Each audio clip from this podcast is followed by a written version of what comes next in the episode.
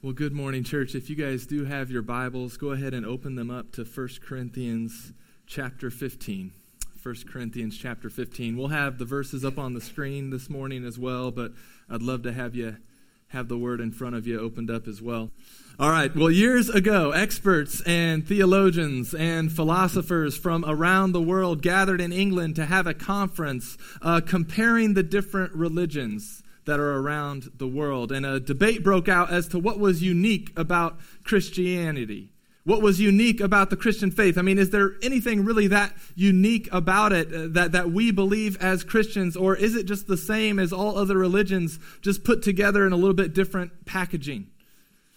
And maybe you've thought that as well. I mean, aren't just we all worshiping kind of the same God? What's the different between the difference between all these different religions that are out there? And so the experts started debating and at first they asked, you know, was it the incarnation that makes Christianity unique? God putting on flesh, coming to earth, Jesus being born in Bethlehem. Is that what made Christianity unique? But they found that some other religions have versions of gods taking on human form as well. And so maybe that wasn't really it. And then someone suggested the resurrection. Was it the resurrection? What we celebrate this morning? Is this what necessarily made Christianity unique and set it apart from all other religions? But they found that other religions as well had some accounts of people returning from the dead. And so the debate goes on and on until uh, C.S. Lewis wanders into the room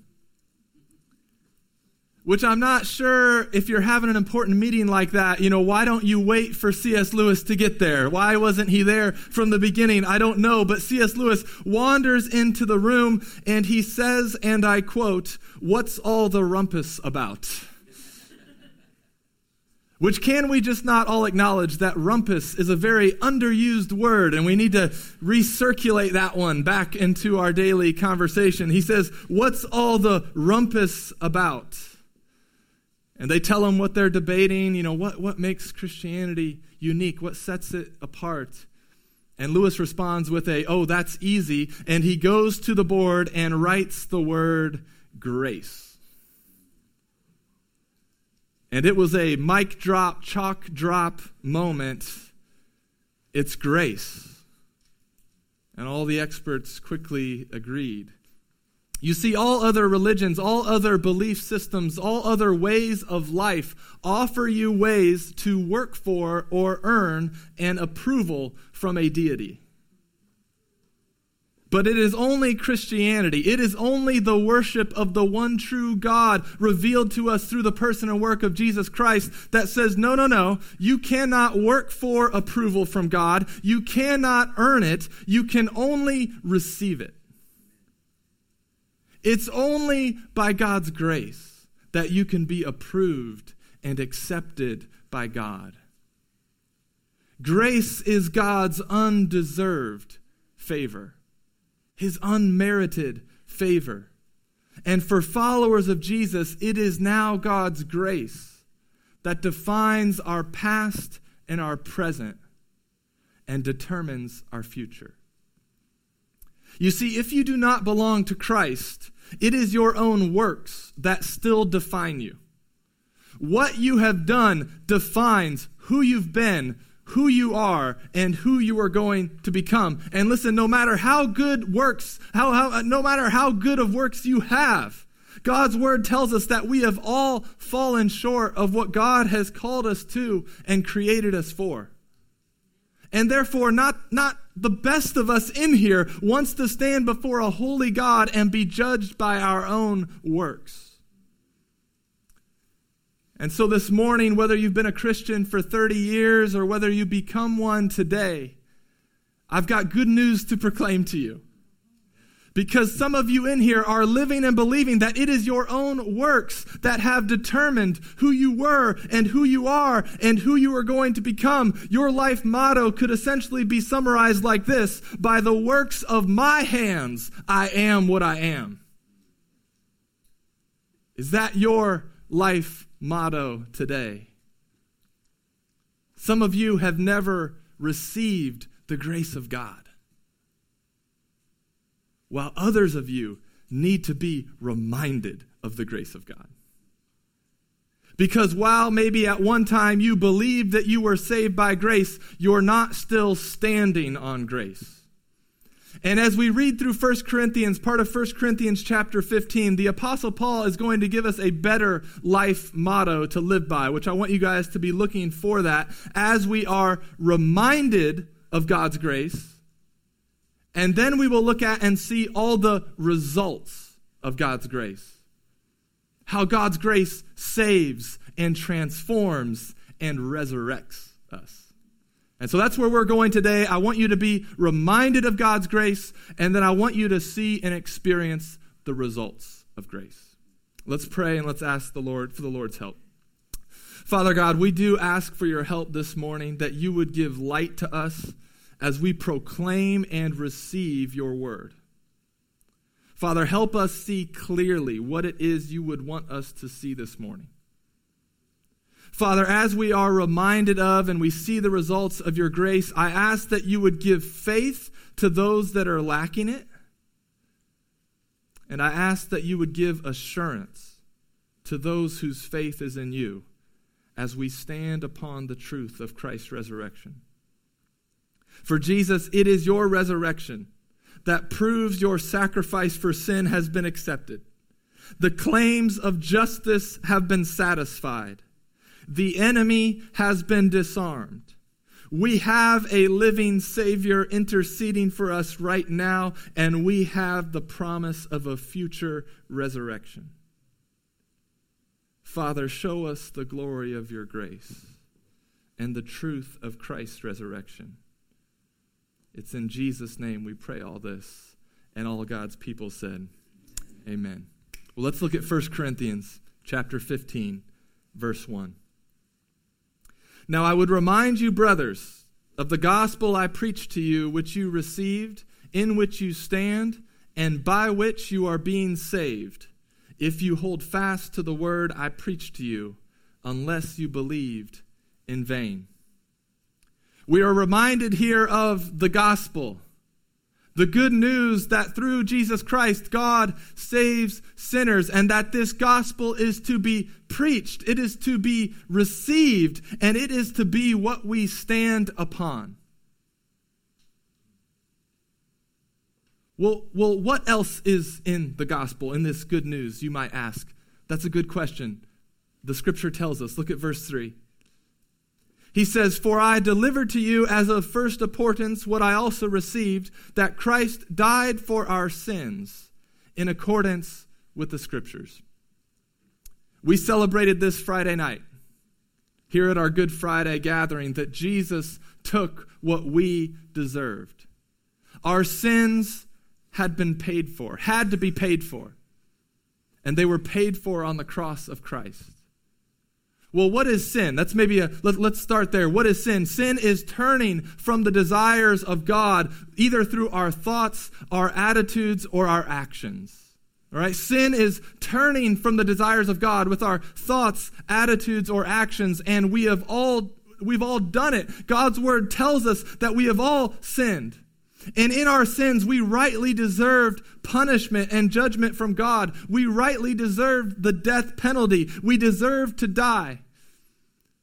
But God, being rich in mercy, because of the great love with which He loved us, came and died for our sins.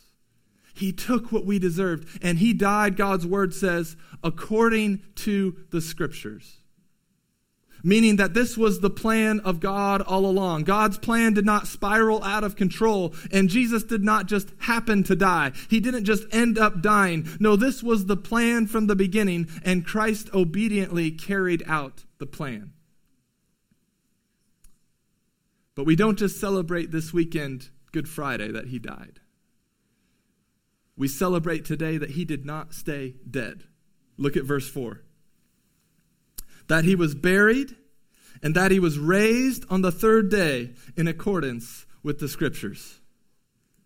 And this is what we celebrate today. This is what we celebrate really every Sunday that yes, he died. Yes, he was buried. But on that third day, death could not hold him.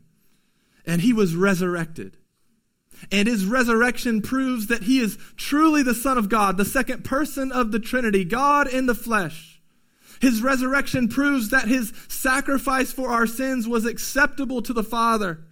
And now, for those whose faith is in him, we have been justified. We have been declared right with God. Our sins have been dealt with. His resurrection means that the enemy has been disarmed.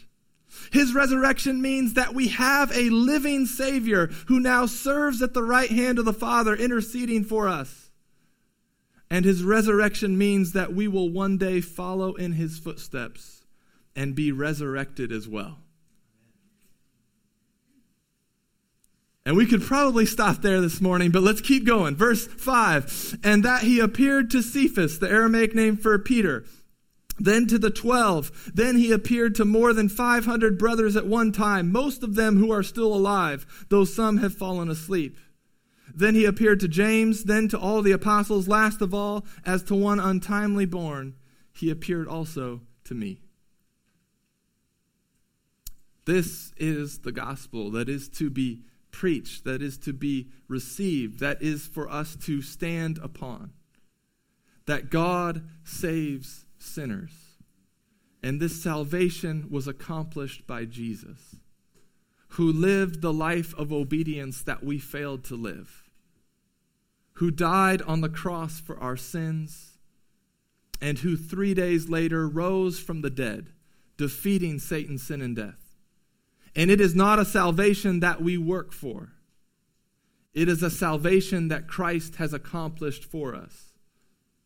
And it has come to us to be received, not by our own works, but by God's grace. God's grace.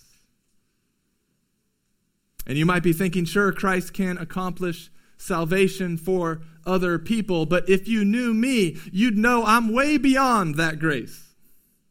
That gospel might be powerful enough for some people, but not for me. Or, or maybe you have a neighbor or a family member or a coworker that you think the grace of God could never save and transform them, so why even bother sharing it with them? Or maybe you've been a Christian for 30 years and you think, oh, yeah, I know about all that grace stuff, but I've moved beyond it.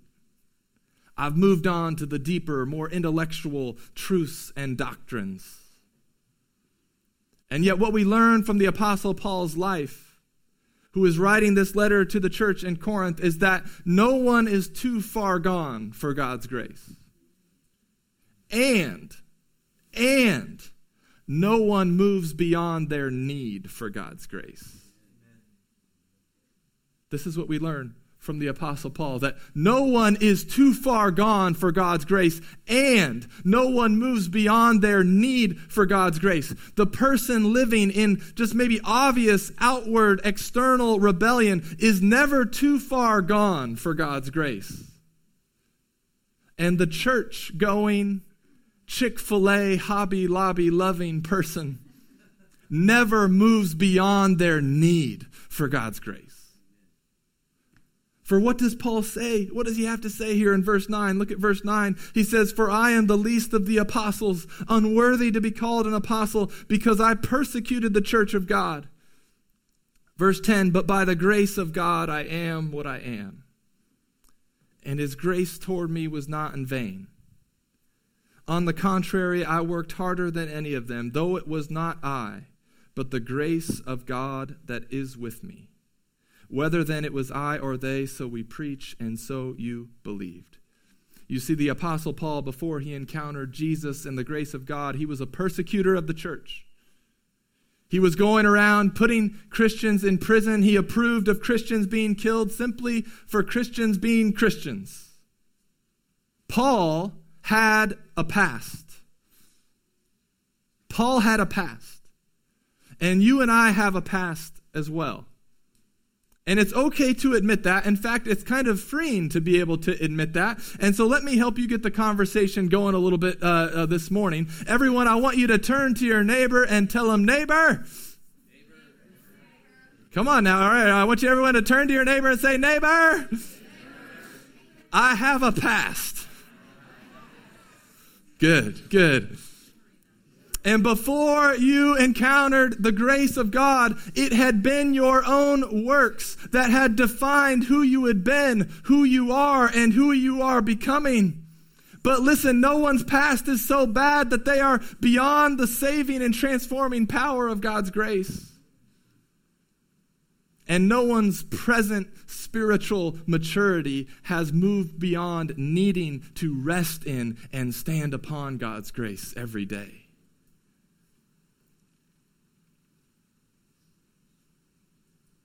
And when Paul says that by the grace of God I am what I am, he is specifically talking about in this context his call to apostleship. It is all by God's grace that he's been called to it, but it is the same grace that every Christian experiences, and therefore the motto of every Christian could certainly be by the grace of God, I am what I am.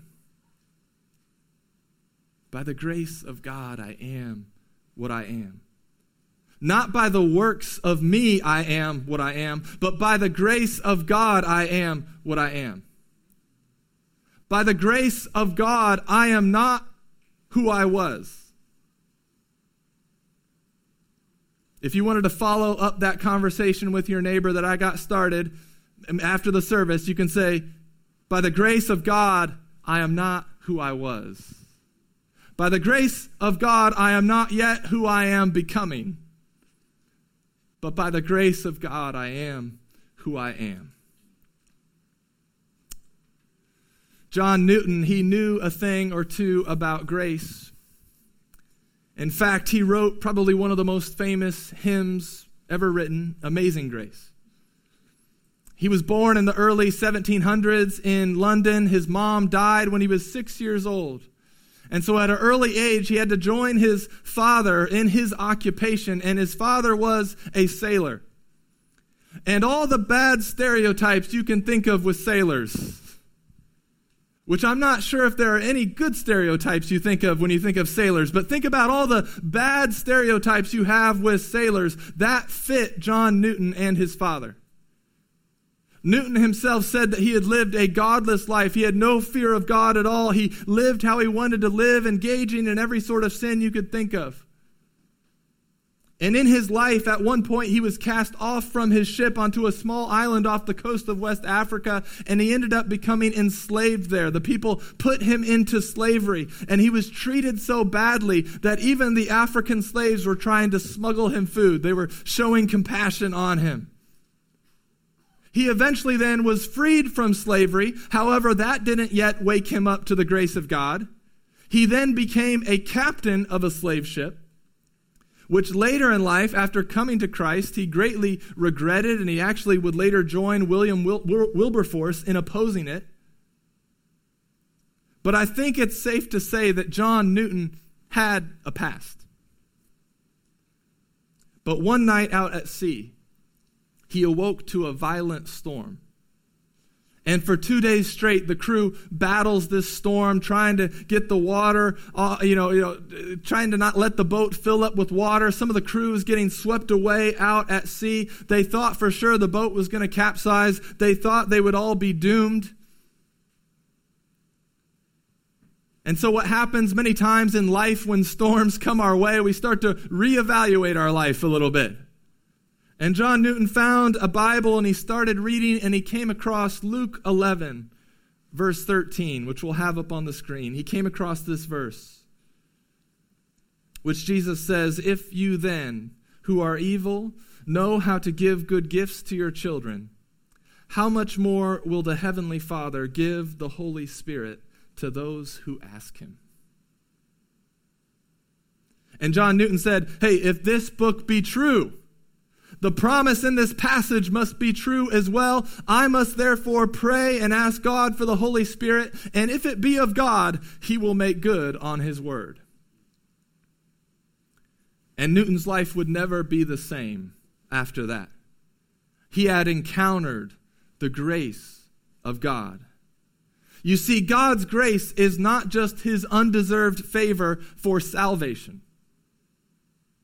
God's grace is also the giving of the Holy Spirit for transformation. Right? God's grace is not just his undeserved favor for salvation. God's grace is his gift of the giving of the Holy Spirit for transformation. And so, my question for you is Have you received the Holy Spirit?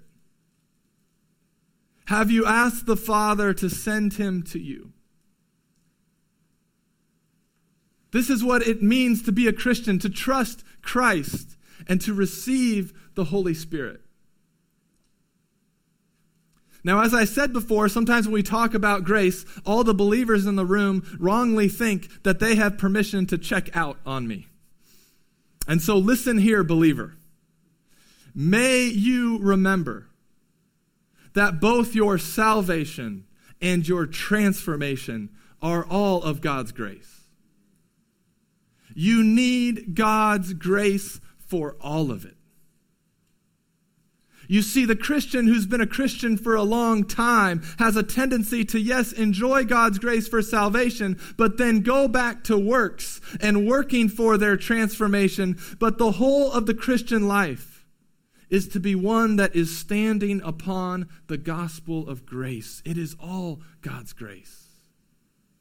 God's grace for our salvation, God's grace for our transformation as He sends to us the Holy Spirit. It's all God's grace. And therefore, this morning, both the unbeliever and the believer need to be reminded of God's grace, to receive it and to enjoy it for both your salvation and your transformation. Oh, church, be reminded, receive and be reminded of His grace today. But now we must also look at the results of grace. What sort of fruit does this grace produce? What kind of results of grace can we expect to see in the world and in our lives? Look back at 1 Corinthians, verse 12. 1 Corinthians 15, verse 12. He writes, Now if Christ is proclaimed as raised from the dead, how can some of you say that there is no resurrection of the dead? But if there is no resurrection of the dead, then not even Christ has been raised. And if Christ has not been raised, then our preaching is in vain, and your faith is in vain. We are even found to be misrepresenting God because we testified about God that he raised Christ, whom he did not raise, if it is true the dead are not raised. For if the dead are not raised, not even Christ has been raised. And if Christ has not been raised, your faith is futile, and you are still in your sins then those also who have fallen asleep in Christ have perished. If in Christ we have hope in this life only, we are of all people most to be pitied. Today we gather to celebrate that Christ has been raised from the dead. But there were some in the Corinthian church that had started to say that there was no resurrection that there, there was no resurrection of Christ and there was no resurrection of believers upon Christ's return. And Paul's like, no, no, no, no, no, no. He has been resurrected. I have seen him and he appeared to all these eyewitnesses. Our faith is centered on resurrection. And if Christ has not been raised, then my preaching is in vain and your faith is in vain and you are still in your sins. And, and, those believers who have passed away have perished. But he doesn't stop there. Verse 20. But in fact, but in fact, Christ has been raised from the dead, the firstfruits of those who have fallen asleep. For as by a man came death, by a man has come also the resurrection of the dead. For as in Adam all die, so also in Christ shall all be made alive, but each in his own order. Christ the firstfruits, then at his coming, those who belong to Christ. But in fact, church, Christ has been raised from the dead. And because he has risen, yes, not only is he now interceding for us at the right hand of the Father, not only is he ruling and reigning as the rightful King of kings and Lord of lords until all his enemies are made his footstool, not only that, look at the results of this grace. not only has he been raised from the dead, but he is now the first fruits of those who have fallen asleep. Meaning he's the first of a kind. He's the first of many resurrections to follow. You see, this morning, we don't just celebrate the resurrection of Christ 2,000 years ago. We also celebrate the results of his resurrecting grace, that his resurrection has secured our resurrection as well. That his resurrection was the first of many resurrections to come. When someone who belongs to Christ passes away, we know that to be absent from the body is to be present with the Lord. They go to heaven and they dwell with him there. However, upon his return, upon his second coming, believers' bodies will be resurrected and they will be given new resurrected bodies to live with him forever. Oh, what glory, church! That the grace of God results in the resurrection of those who belong to Christ. And this scripture is so sweet for us this morning. Because I know on a holiday, it typically brings up memories of loved ones who have passed away who are no longer here to celebrate with us, who are no longer here to carry out maybe some family traditions that they were a part of. But this scripture is so sweet because it reminds us that those who are in Christ, who have passed away, they have not perished. They are with Christ, awaiting the resurrection and we will see them again.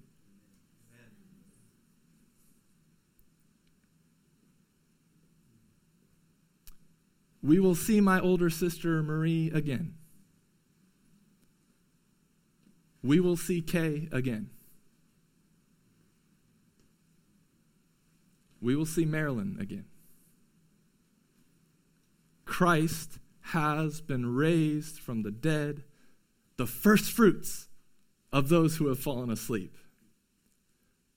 And some of you remember our brother James, who was a part of our church at the very beginning. when James first started coming to church, he was very standoffish. To put it, maybe to put it lightly. Yeah, yeah, okay. very hesitant to want to talk or share anything with anyone. He, he came across as a bit gruff and harsh. It was months before we could even get a full name out of him. Maybe over a year before we could get a phone number from him. And so, for those of you with some commitment issues, not wanting to fill out our Connect card, listen, we have trained for this. Like, you're, you're JV compared to James. We've been through things with James, right? And the only time he would come talk to me in those, those early times would be to complain about the kids in the service who were causing a rumpus. I'm trying to use that word more. We are very good at causing a rumpus. And during the sermons, he would make me so nervous because he would just be pacing in the back. We didn't have those back chairs set up, and he would just be pacing.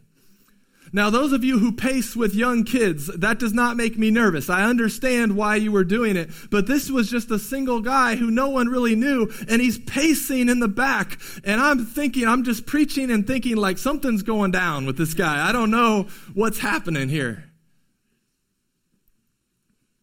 But then what did we see happen? We saw the results of God's grace in his life.